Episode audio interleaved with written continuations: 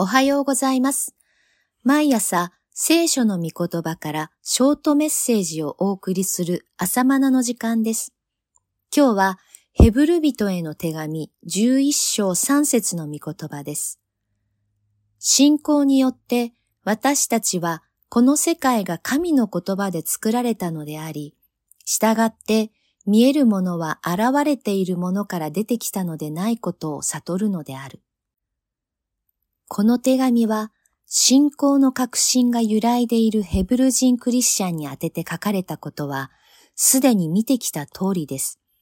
旧約に戻ろうとする彼らにイエスの血を信頼して新約へと進めと励ます手紙です。キリストに従う道は長丁場です。山あり谷ありです。だから確信を投げ捨ててはなりません。十章35節そして必要なのは忍耐です。十章36節忍耐とは信じて待つことです。こうして十一章に入ります。ここからは信仰の確信を投げ捨てることなく、忍耐し続けた旧約の生徒たちについて述べられています。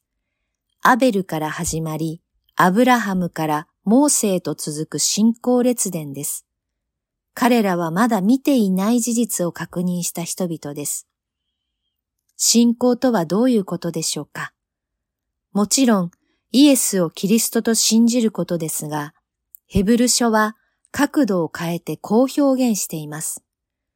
信仰とは望んでいる事柄を確信し、まだ見ていない事実を確認することである。十一章一節。新海訳では、信仰は望んでいる事柄を保証し、目に見えないものを確信させるものです。つまり、見えないものを見続けることが信仰だというのです。神は見えないです。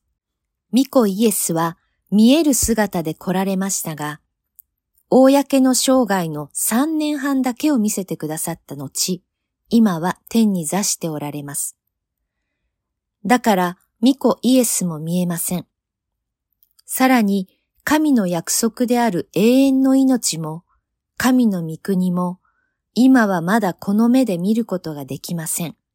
でも、見えないだけであって確かに存在します。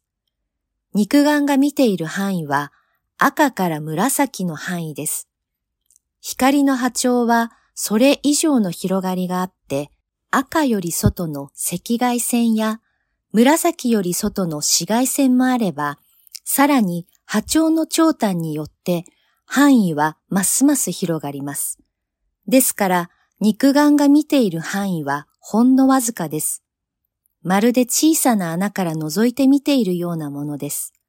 なのに、見えることだけで判断したり、見えないことは偽りであるとするのは人間の思い上がりです。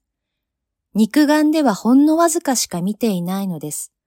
ですから、目で見える世界でうろたえてはなりません。神の世界、霊的世界を信仰というメガネをかけて見るべきです。注釈です。メガネとは、眼鏡が発明される以前からの言葉である。物事の本質を見抜く目とか尺度が本来の意味。優秀な人物を見極めるに、メガネにかなった人と言ったり、逆に見誤るとメガネが狂ったという、人は眼鏡のみならず、本来の意味のメガネが必要である。それは信仰というメガネであり、そのレンズの材質は御言葉である。これぞ物事の本質を見抜くメガネである。注釈は以上です。肉眼で見える世界は一時的な世界です。見えない霊的世界こそが本質です。肉眼で見える世界は影の世界であって、その本質は霊的世界です。それを知らずに人は影をつかもうとして振り回されるのです。霊的世界は神の御言葉の世界です。神の御言葉によってこの物質界は成り立っています。信仰とは、この見える世界が目に見えないもの、すなわち神の御言葉によって成り立っていることを見抜くことです。十一章三節。ですから、物質界の何かをつかむ以上に、その本質である神の御言葉をつかむことが大切です。そのような信仰を神は喜ばれます。十一章六節。肉眼で見える世界だけを見ていると、現実に押しつぶされそうです。でも大丈夫です。現実は真理ではありません。神の御言葉が真理です。これより注釈です。信仰によらなければ神を喜ばせることはできない。神は私たちの悪いところをご覧になるのではなく、信仰をご覧になるのだ。以上です。現実は悲しく辛い出来事であっても、それはほんの少ししか見ていないのです。その背後には、神の御言葉によって裏付けられた祝福が隠れています。でも、肉眼だけで見ようとするので、それが見えません。信仰のメガネをかけてみるとき、見えない神の祝福、神の恵みの世界が見えてきます。このように、現実は真理ではありません。信仰で見る世界が真理です。また、罪の誘惑は快楽に満ちているように見えますが、それもほんのわずかしか見ていないのです。